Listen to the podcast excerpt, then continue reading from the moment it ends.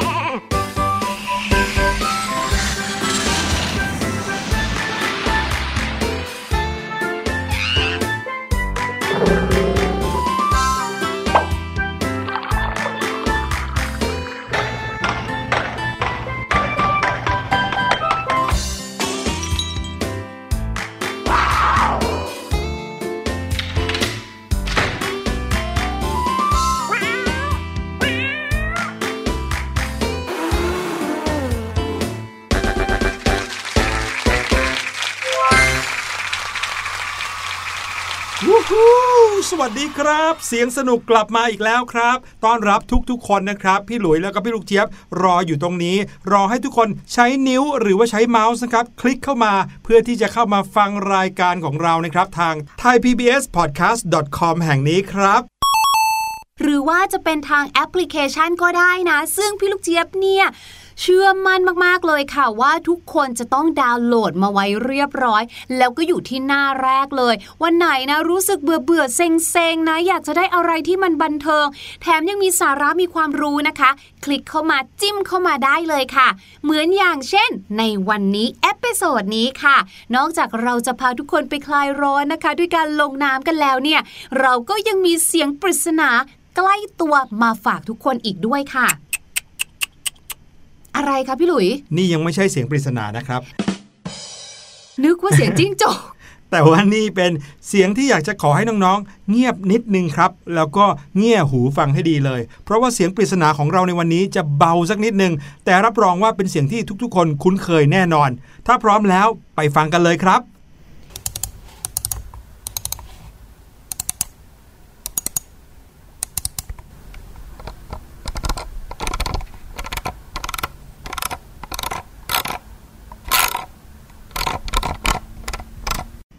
ถ้า เกิดว่าใครนะคะยังได้ยินไม่ชัดนะ สามารถที่จะย้อนกลับไปฟัง แล้วก็เพิ่มโวลูมค่ะ หรือว่าปรับเสียงเพิ่มขึ้นอีกนิดนึงนะคะ จะได้ได้ยินชัดๆ แล้วพี่ลูกเจี๊ยบเชื่อมั่นว่าพอได้ยินชัดเจนชัดแจ๋วนะ จะร้องอ๋อ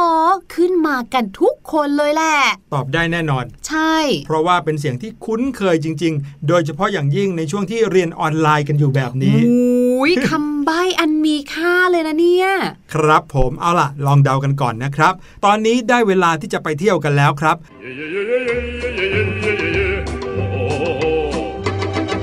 เมื่อกี้นี้แอบได้ยินพี่ลูกเจี๊ยบพูดว่าจะพาน้องๆไปคลายร้อนลงน้ำลงทะเลกันเหรอครับ ใช่แล้วค่ะ เราเนี่ยนะลงไปทะเลนะคะ เราก็จะไปเจอกับเพื่อนของเราด้วยนะ เพราะว่าพี่ลูกเจี๊ยบอะเป็น mermaid เราก็จะมีเพื่อนเป็นบรรดาฝูงสัตว์น้ำทั้งหลายทั้งแหล่พี่ลูกเจี๊ยบค่ะพี่หลุยนึกว่าพี่ลูกเจี๊ยบเนี่ยเป็นลูกไก่ซะอีกตกลงเป็น mermaid นางเป็นเงือกเหรทุกตัวเลยค่ะที่อยากจะเป็นสัตว์ทะเลใต้น้ำมีมากมายหลายชนิดใช่แล้วตัวไหนเป็นเพื่อนพี่ลูกเจี๊ยบครับ วันนี้นะคะพี่ลูกเจี๊ยบจะพาทุกคนค่ะ ไปพูดคุยกับพี่กึกกึกกึกกุ๊กกุ๊กกุ๊กแก๊กแก๊กแก๊ก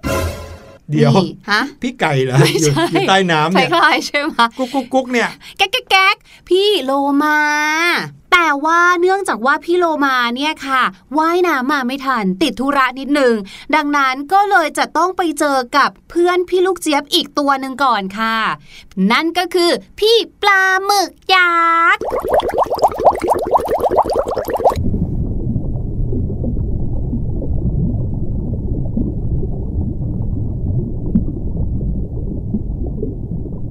โอ้โหยดูสิครับ สัตว์ทะเลน้อยใหญ่เต็มไปหมดเลยครับพี่ลูกเจี๊ยบ เมื่อกี้นี้พี่ลูกเจี๊ยบบอกว่าจะพาไปรู้จักกับเจ้าหมึกยักษ์หรือว่าปลาหมึกยักษ์ใช่ไหมใช่แล้วค่ะจริง ๆ ก็อยากจะเรียกเขาว่าเป็นคุณลุงคุณปู่หรืออะไรที่แก่มากๆเลยนะ เพราะว่าหมึกยักษ์ กลุ่มแรกที่เกิดขึ้นมาหรือว่าเริ่มวิวัฒนาการขึ้นมาบนโลกใบนี้เนี่ยนะคะ เกิดมาในช่วงยุคสุดท้ายของไดโนเสาร์อืมเรียกว่าไดโนเสาร์เซกุดบายให้กับโลกใบนี้เนี่ยก็คือเกิดปลาหมึกยักษ์เลยอะ่ะอืมหลายล้านปีแล้วนะ ครับผมอืมแล้วตัวใหญ่เหมือนไดโนเสาร์ไหมครับ ตอนนั้นอุ้ยไม่ขนาดนั้นมั้งคะ พวกพี่หมึกยักษ์เนี่ยนะคะ หรือว่าคุณปู่หมึกยักษ์เนี่ยค่ะ มีความยาวแค่ 8เซนติเมตร เท่านั้นเองค่ะโอ้โห ขนาดก็ไม่ได้แตกต่างจากยุคนี้สักเท่าไหร่เลยนะครับ ใช่แล้วค่ะเรียกว่าพี่หมึกยักษ์เหล่านี้เนี่ยเขาก็มีวิวัฒนาการมาเรื่อยๆ แหละ อย่างทุกวันนี้เนี่ยนะคะ นับนิ้วดูแล้วเนี่ยหมึกยักษ์เนี่ยมีหลายสปีชีส์เลยนะคะ ประมาณ 289 สปีชีส์เลย นี่แล้วหมึกยักษ์เนี่ยนะ ตัวเขาใหญ่ ๆ แบบนั้นเนี่ย แต่นิสัยของเขาเนี่ยเขาเป็นสัตว์ที่หวงถิ่นแล้วก็สันโดษชอบอยู่ตัวเดียวนะ ไม่ได้แบบว่ามีลักษณะเป็นอันธพาลอะไรแบบนั้นเลย และยังเป็นนักล่าที่ว่องไวด้วย อาหารที่เขาชอบกินมากที่สุดเลยเนี่ยนะคะ เนี่ยวันนี้พี่ลูกเจี๊ยบก็พกมาแหมเรามาเจอเพื่อนเนาะเราก็ต้องมีพกของกินมาฝากเขานิดนึง ไม่ว่าจะเป็นปู lobster หอย หมึกกระดอง เดี๋ยวนะครับเขากินหมึกด้วยกันด้วยเหรอฮะ จริง อะไรที่อร่อยๆเนี่ยเขากินหมดแหละค่ะ แล้วไม่ใช่แค่หมึกกระดองนะคะ ที่โดนกินเนี่ยหมึกสายก็โดนกินเหมือนกันค่ะครับรวมไปถึงปลาอื่นๆ ซึ่งปลาที่ว่านี้เนี่ยนะคะ รวมไปถึงค่ะ สิ่งที่พี่ลูกเจี๊ยบฝากให้พี่หลุยถือมานั่นแหละค่ะ เดี๋ยวเดี๋ยวเดี๋ยวครับไอ้ที่พี่หลุยถืออยู่ในมือเนี่ยนี่มันฉลามตัวเล็ก ๆ เลยนะ ถูกต้องค่ะ พี่หมึกยักษ์เนี่ยชอบมากๆเลยค่ะ เพียงแต่ว่าพี่หมึกยักษ์เนี่ยจะไม่กินส่วนแข็งๆของพี่ฉลามค่ะ เพราะว่าอาจจะย่อยยากนิดนึงค่ะและที่สำคัญนะคะ ถ้าเกิดว่าอยู่ในช่วงข้าวยากหมากแพง ไม่ค่อยมีอาหารอะไรให้กินเนี่ยนะคะ หมึกยักษ์เนี่ยสามารถที่จะอยู่รอดได้ โดยไม่มีอะไรตกถึงท้องเลย เป็นเวลานานถึง 6 เดือนเลยค่ะ พี่ลูกเจี๊ยบครับ แล้วทำไม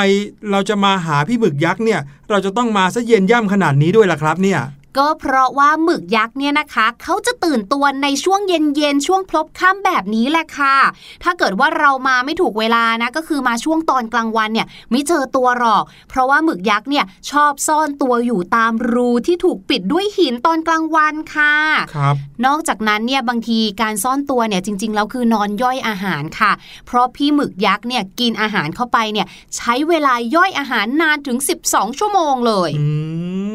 ม พี่หลุยเนี่ยนึกว่าที่เรามองไม่เห็นตัวเขา เพราะว่าเขาพรางตัวอยู่ซะอีกนะ เพราะว่าพี่หลุยเคยได้ยินมาว่าเจ้าหมึกยักษ์เนี่ยเขามีความสามารถในการเรียนแบบ หรือว่าพรางตัวที่เทพยิ่งกว่าพวกกิ้งก่าซะอีกนะครับเหรอ เซลล์เม็ดสีของหมึกยักษ์เนี่ยนะครับมีตั้ง 5 สีเนี่ยมีสีเหลือง สีส้ม สีแดง สีน้ำตาล หรือว่าสีดำครับ นี่หมึกยักษ์หรือตุ๊กแกคะเนี่ยนั่นน่ะสิ แต่ว่าเซลล์เม็ดสีพวกนี้เขาไม่ได้อยู่ดีๆ ก็แสดงตัวออกมาเป็นสีเหล่านี้เลยนะครับ จะเผยตัวออกมาก็เฉพาะเวลาที่เจ้าหมึกยักษ์บังคับ ให้สีออกมาเหมือนกับสภาพแวดล้อมครับอ๋อทั้งหมดนี้เรียกว่า chromatophore มีอยู่ถึง 1-2 ล้านเซลล์ครับ เมื่อเจ้าหมึกยักษ์บีบ chromatophore ในตัวของเขา สีก็จะหายไป กลายเป็นสีขาวๆใสๆนะครับ เมื่อพวกมันยืดโครมาโทฟอร์สีก็จะโผล่ออกมาครับ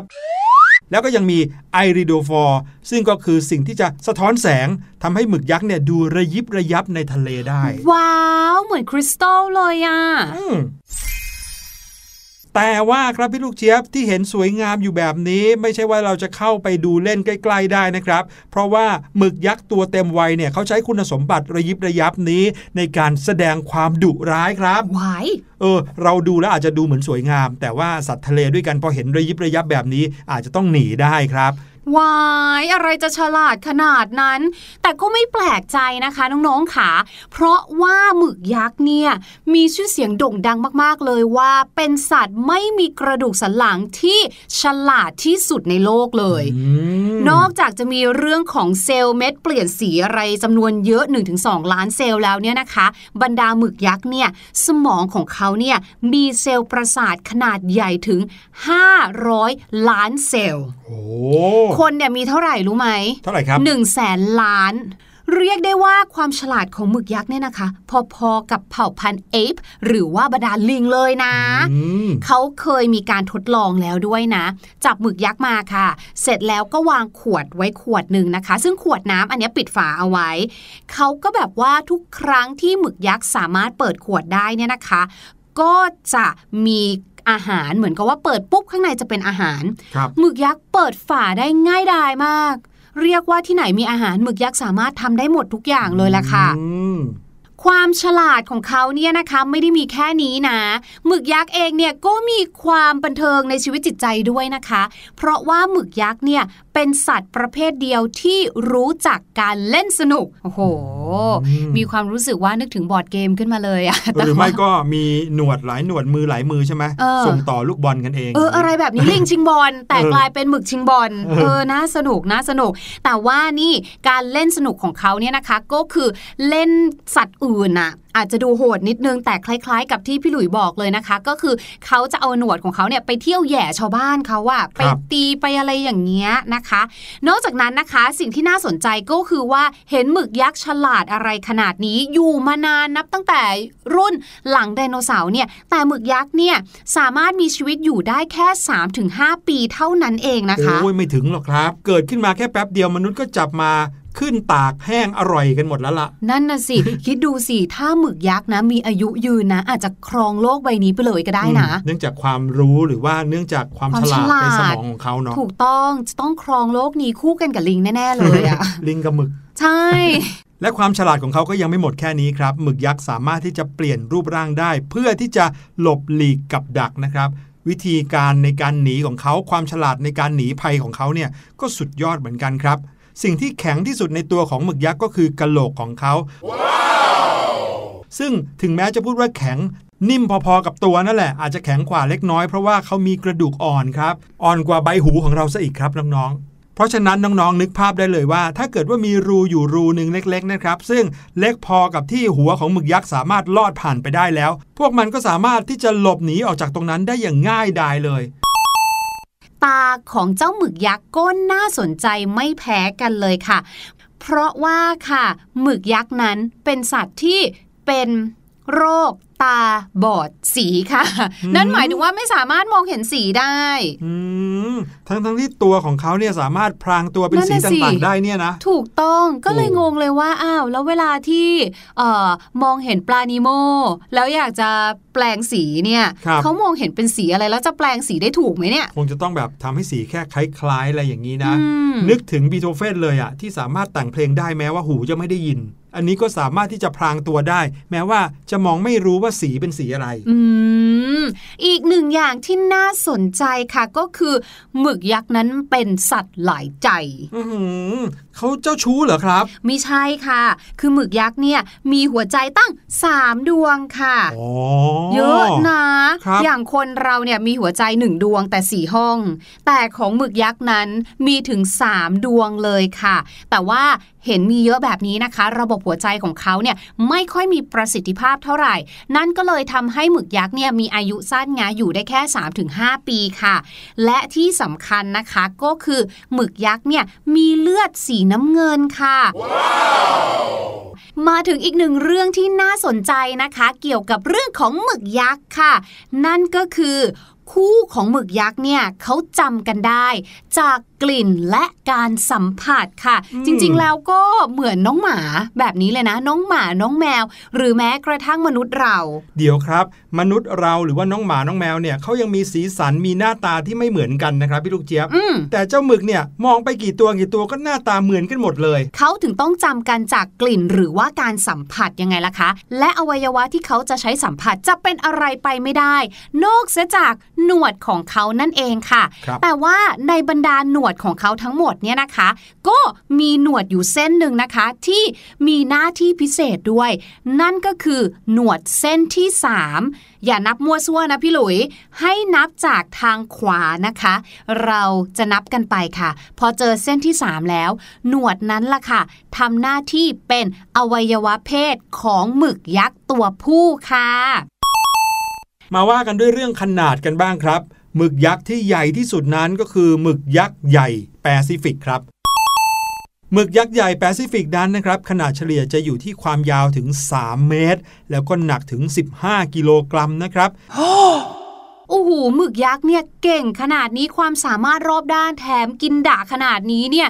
ในทะเลเนี่ยนะคะ น่าจะมีอยู่หลายตัว เพราะว่าไม่เห็นจะมีใครมาจัดการกับเขาเลยอะ่ะโอ้โหน้องๆครับพี่ลูกเจี๊ยบครับ นึกภาพดูสิครับว่า ถ้าไม่มีใครสามารถจัดการเจ้าหมึกยักษ์ได้เลย ป่านนี้หมึกยักษ์คงจะเต็มท้องทะเลไปหมดแล้วอืมเจ้าหมึกยักษ์ก็มีศัตรูตัวร้ายเหมือนกันครับ แล้วก็ไม่น้อยด้วย ถึงแม้ว่าเขาจะกินลูกฉลามตัวเล็ก ๆ ได้ แต่ฉลามก็เป็นศัตรูตัวร้ายของหมึกยักษ์เหมือนกันอืมโอ้โหบรรดาฉลามตัวโตๆเนี่ยนะครับ สามารถว่ายไปกินหมึกยักษ์ไปเล่นๆเหมือนช้อปปิ้งได้เลย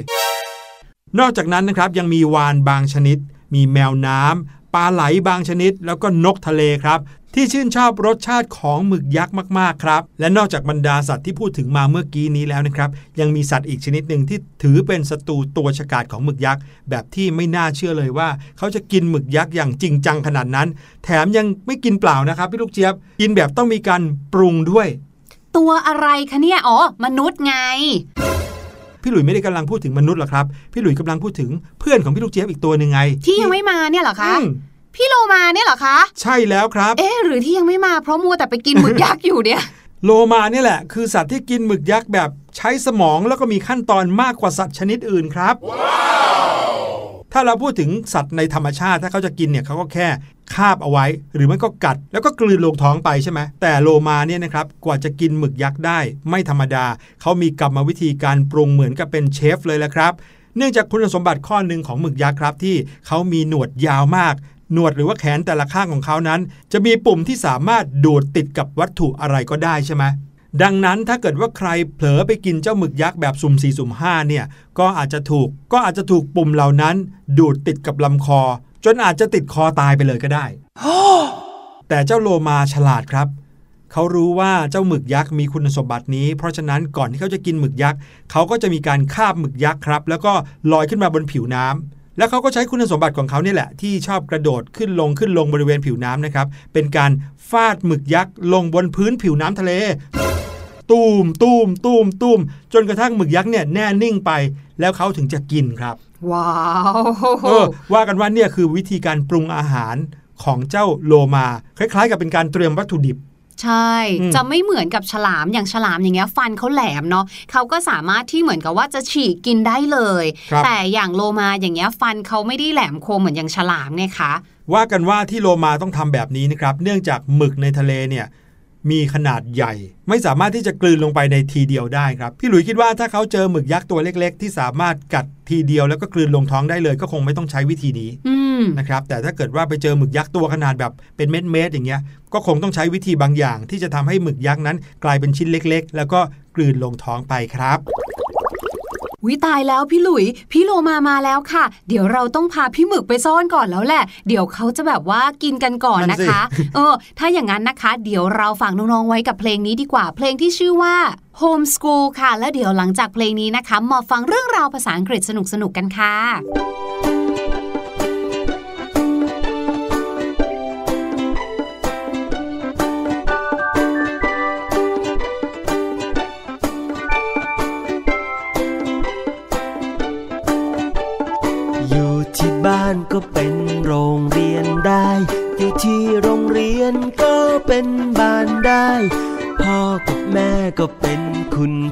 ได้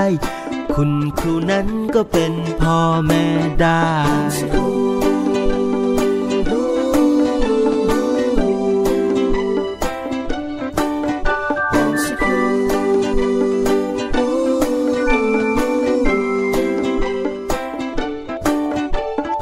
บ้านกับโรงเรียนต้องจับมือกัน พ่อแม่นั้นต้องจับมือกับคุณครู ช้างกับมด จับมือกับแมวกับหนู ให้เด็กๆเรียนรู้ให้เด็กๆเป็นศูนย์กลาง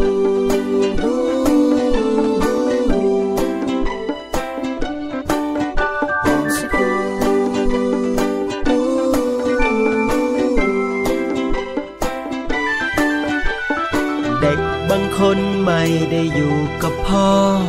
เด็กางคนไม่ได้อยู่กับแม่ เด็กบางคนไม่ได้อยู่กับพ่อแม่ แต่เด็กทุกคนล้วนเกิดมาจากพ่อแม่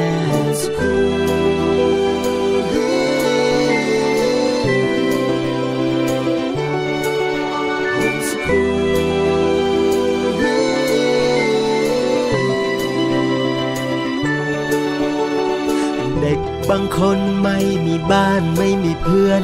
เด็กบางคนไม่ได้เข้าโรงเรียน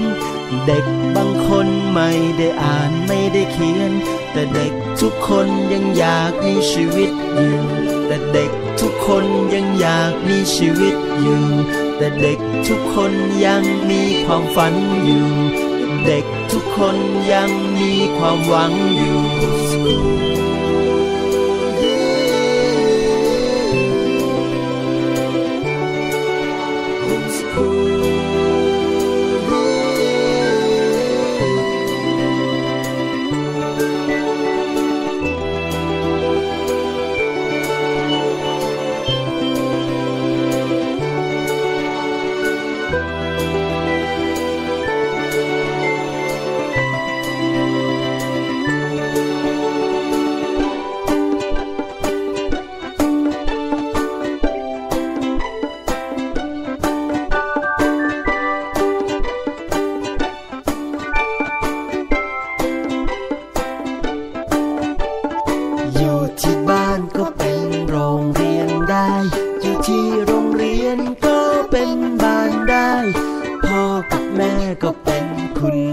ได้ คุณครูนั้นก็เป็นพ่อแม่ได้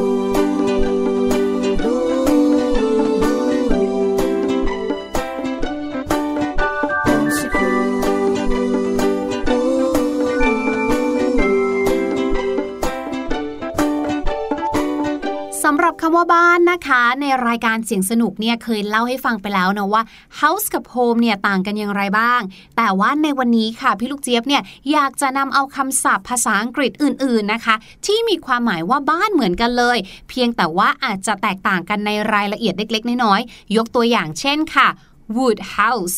wood house W O O D wood นะคะ H O U S E นะคะ wood house เนี่ยก็คือบ้านไม้นั่นเองค่ะ หรือถ้าเราอยากจะพูดถึงบ้านไร่ก็คือบ้านที่อยู่ในไร่นาของเกษตรกรเนี่ยเราก็จะเรียกว่า farmhouse นั่นเองค่ะ ค่อนข้างจะตรงตัวเลยเนาะ F A R M farm H O U S E house นั่นเองค่ะ แต่ถ้าเกิดว่าเราเนี่ยอยากจะพูดถึงบ้านแบบรวมๆเนาะโอเค เราก็อาจจะใช้ได้ทั้ง house และ home ค่ะ แต่ถ้าเราอยากจะพูดถึงบ้านเกิดเมืองนอนของเรานะคะ เราจะใช้คำว่า hometown นั่นเองค่ะ H O M E home T O W N town hometown บ้านเกิดเมืองนอนค่ะ แต่ตอนนี้เราสองคนเห็นทีจะต้องกลับโฮมของเราบ้างแล้วล่ะครับพี่ลูกเจี๊ยบ น้องๆหลายคนฟังรายการเสียงสนุกอยู่ที่โฮมอยู่ตอนนี้ ก็ฟังเฉลยเสียงปริศนาก่อนนะครับ เดี๋ยวไปฟังกันอีกสักรอบหนึ่งว่าเสียงปริศนานี้คือเสียงของอะไร